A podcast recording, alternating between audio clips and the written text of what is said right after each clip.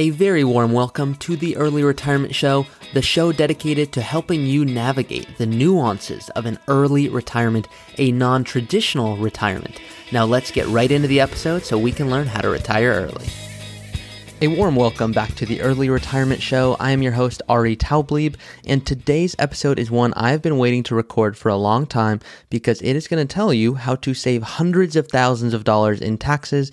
And I am so excited, and it depends based off your situation if this even makes sense. But for those that it does, Oh my gosh, is this powerful? So, we're going to be talking about Roth conversions and charitable giving and all of these strategies that can give more to the charity, but can also benefit you personally for your tax situation. I tell everyone this, and my clients laugh. And I know some of my clients listening to this are probably about to laugh again, but I'm all about being patriotic, not to the degree that I'm so patriotic that I'm actually paying more in taxes. So, I do love, of course, our country, but I do not need to pay any more in taxes, and neither do my clients.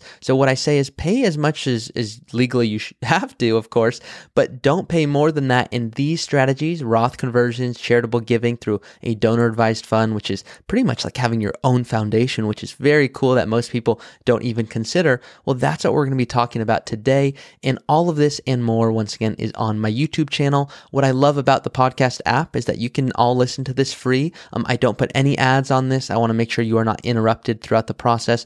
My kind ask is that if if you don't mind, please do continue to rate and review the podcast. If you leave a helpful review, it helps more people find the show and understand when they can retire early. And if you know by now, you've been listening for a while, it's not an early retirement that I love. What I love is knowing when you no longer need to work, when you are in a position where work is now optional because financially you no longer need it. Now, of course, that's a different thing for different people, and we're going to be talking about that today.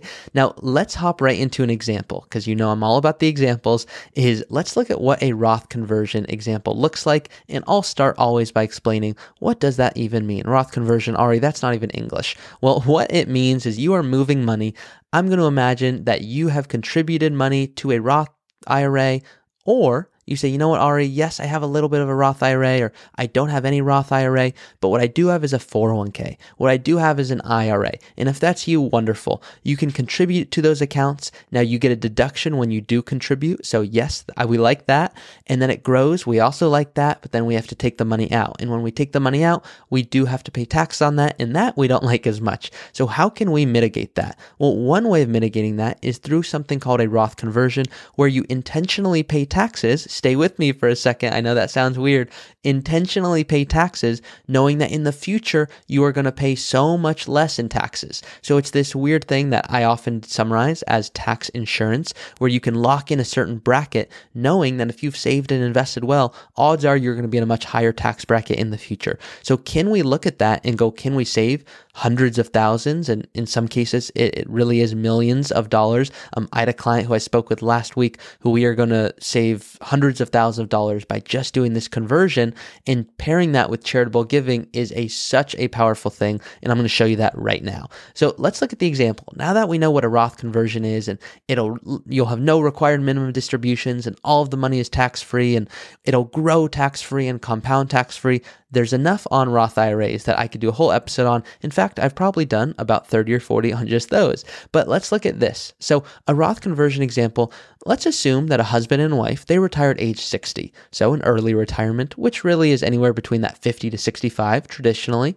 Well, that husband and wife who are 60, um, they retire and they want to spend 100000 a year throughout retirement. I'm taking this from a, a real listener question, um, by the way. And this listener, um, they have a million dollars in cash today. They have another 2 million in IRAs. Now, not the exact amount, but I'm not, I'm leaving off hundreds in cents just for simplicity. So a million in cash, 2 million in IRAs, and another million in a brokerage account. And I'm going to assume for this example that $10,000 of the $100,000 every single year is dedicated for giving, okay? So they want to make sure they can spend 100,000 a year. Let's not talk about taxes or inflation or any of that yet. Let's keep it super super simple. 100,000 is what they want to spend. 10,000 of that's going to giving. So 90,000 is what they want to live off of. They've got a million in cash, 2 million in IRAs, and a million in a brokerage account. Let's also assume that they are retired. Once again, no mortgage as well. So in this example, if this couple is retired, they have no mortgage, they're likely not receiving a tax deduction for giving. Why is that? Well, $10,000, great, that's what they're giving. But the couple is probably going to take a standard deduction because if you look at should I take a standard deduction or should I itemize, you want to take what's ever larger. And the standard deduction is 25,100. Um so because of that there isn't enough mortgage interest. And I'm looking from a previous year. So that's not fully um updated. It's higher than that actually today, but this is from a previous example. So that's what that standard deduction was at that time. Um the point here is you want to take what's higher. Because there isn't enough mortgage interest, because there isn't significant charitable giving, because state and local taxes are capped at 10,000, that would be higher than essentially the standard deduction.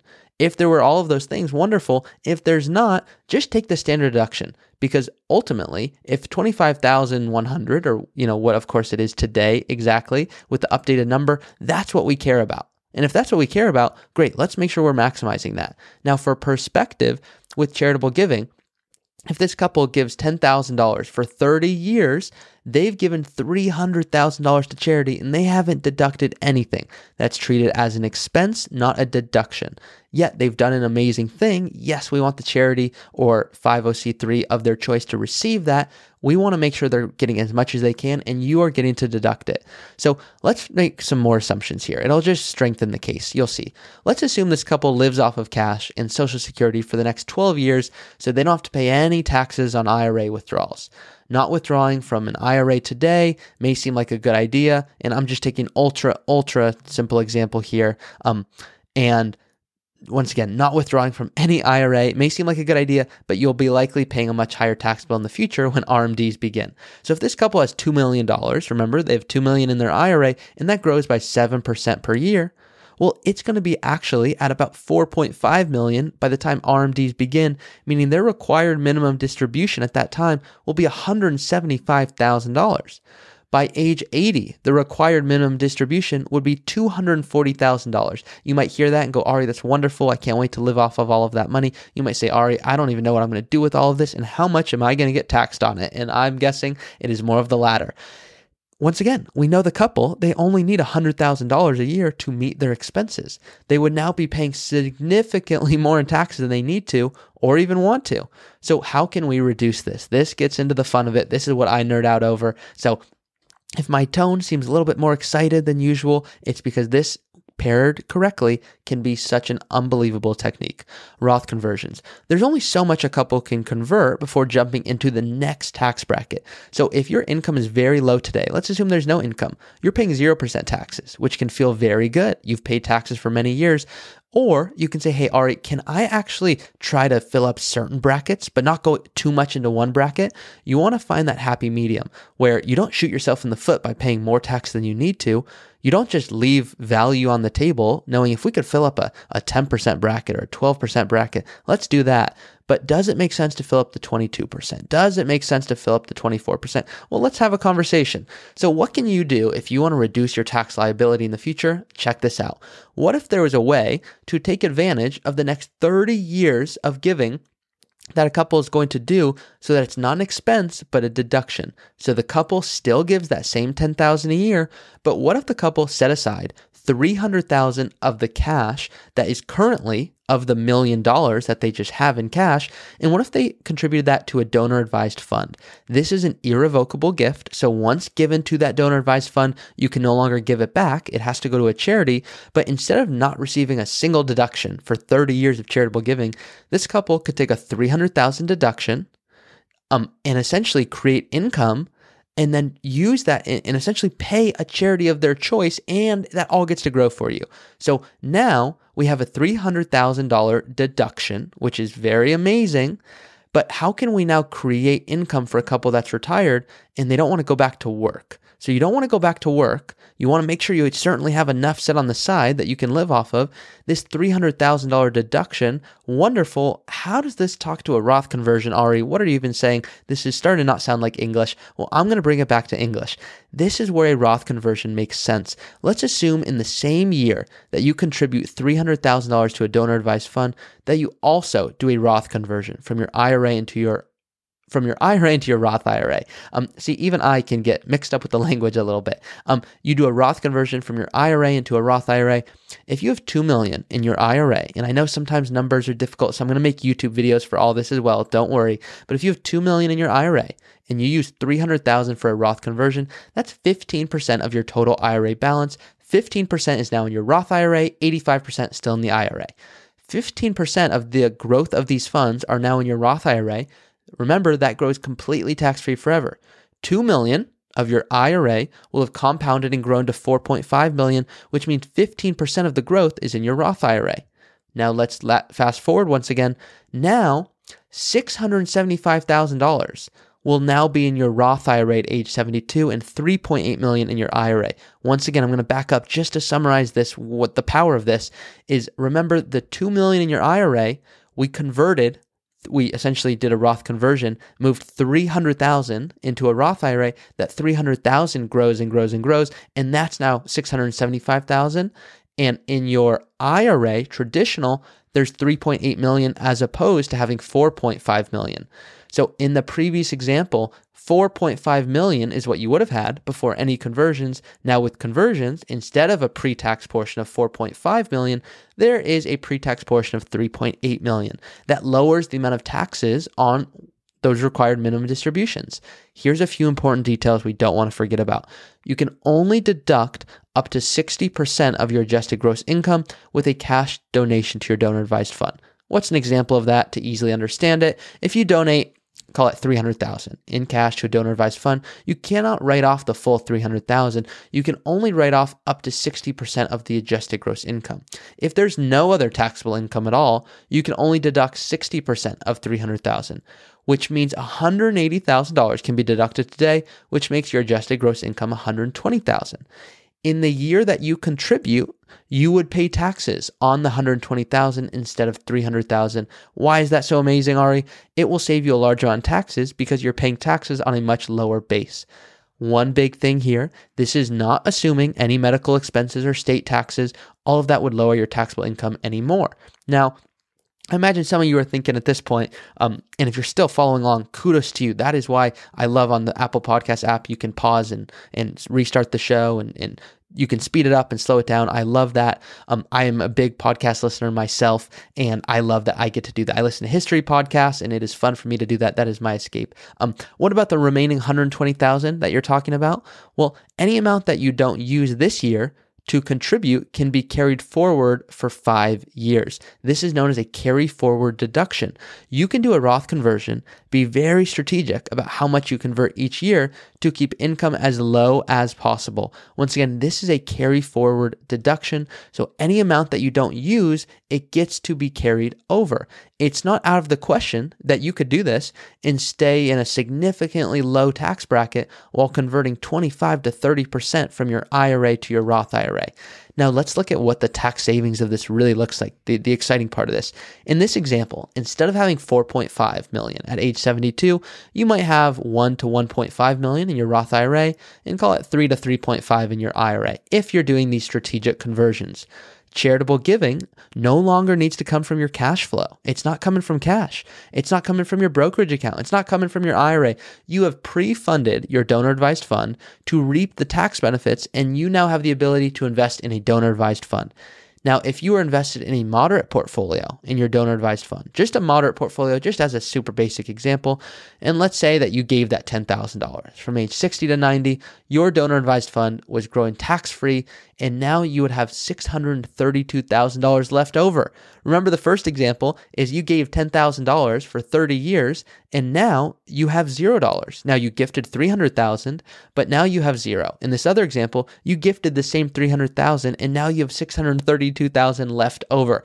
That's 632,000 more dollars that can continue to either be for gifting, it can compound on itself, and yes, you would have much more money at the end of retirement than when you began. Once again, if you had that 300,000 growing at even call it 5% per year, that's $15,000 a year of growth every single year. And while you're giving 10,000 a year, your donor advised fund is growing tax free and it's fully supporting your giving. Your donor advised fund would leave a significant amount of funds left over at age 90, assuming that's when you pass away. I don't like to kill anyone off, but I have to in these examples, that you could leave to the charity of your choice. Or you could just increase the amount of your charitable contributions throughout retirement and get to feel the value of those gifts. Um, Let's talk a little bit about donating cash to that donor advised fund. So let's assume that you have a million dollars in a brokerage account and let's just pretend it's all in Microsoft stock. Well, let's assume Microsoft stock was purchased for, um, you know, many, many years ago for $10,000 and I'm just using round numbers here. Let's pretend it's now worth a 100,000. Well, if you own that Microsoft stock and you live in California and you're a couple and you had a combined tax bracket of 25%, well, the $100,000 of Microsoft stock, it's only worth 77,500 because of the 25% taxes on the 90% of the gains. So if you chose to put property and business interest or stock with a low cost basis in your donor advised fund, you can take a deduction on the fair market value. Why is that so amazing? For example, this couple, they say, "Hey, we're going to donate this Microsoft stock to their donor advised fund and we want a $100,000 deduction." Well, taking the deductions and embedding the gains is an amazing strategy. Donating cash allows you to deduct 60% of your adjusted gross income and you can carry forward the additional deduction for five years. Donating stock, it allows you to deduct 30% in deciding how much to deduct, to deduct, excuse me, is what you want to determine based off of your income, number one, tax bracket number two, and all of what I call other planning considerations. When does this not make sense? Because these these are amazing strategies, but I talked about this at the beginning is you don't want to implement this or consider this if you if this doesn't make any sense. And number 1 is if giving isn't part of your strategy, doing this is not going to save you a, a net amount of income. So I would say don't do this. This is only if you want to do a significant amount of giving. If you say that is very important to me and I want to be as efficient as I can with that giving. When does this make most sense? If you are listening to this going, does this make most sense for me? If giving is part of your planning process and you have invested well and you have saved well, this can be an extremely effective planning tool by using a Roth conversion in conjunction with a donor advised fund. So I know that was a lot for today's episode, a little bit more of a nuanced topic. Um, I've received a bunch of listener questions of different types of topics, whether it's about municipal bonds or rental income, or about how do I make sure that I just minimize my lifetime tax liability. Keep those questions coming. I love answering those questions. And once again, I will see you all next week um, for the early retirement podcast. If this has been helpful whatsoever, please do continue to rate and review the show. That is how more people understand when they are in a position where work is now optional, when they can retire early and really make their money work for them in the most optimized way possible. That is it for today's episode. Um, I will see you all next week. Thank you for listening to another episode of the Early Retirement Show. If you have a question that you want answered in a future episode, you can always go to my website, earlyretirementpodcast.com. That's earlyretirementpodcast.com. And you can go ahead and submit a question that I'll look to answer in a future episode. Thank you all for listening. Please do rate it, review it, and share it with someone who you think would benefit from this information.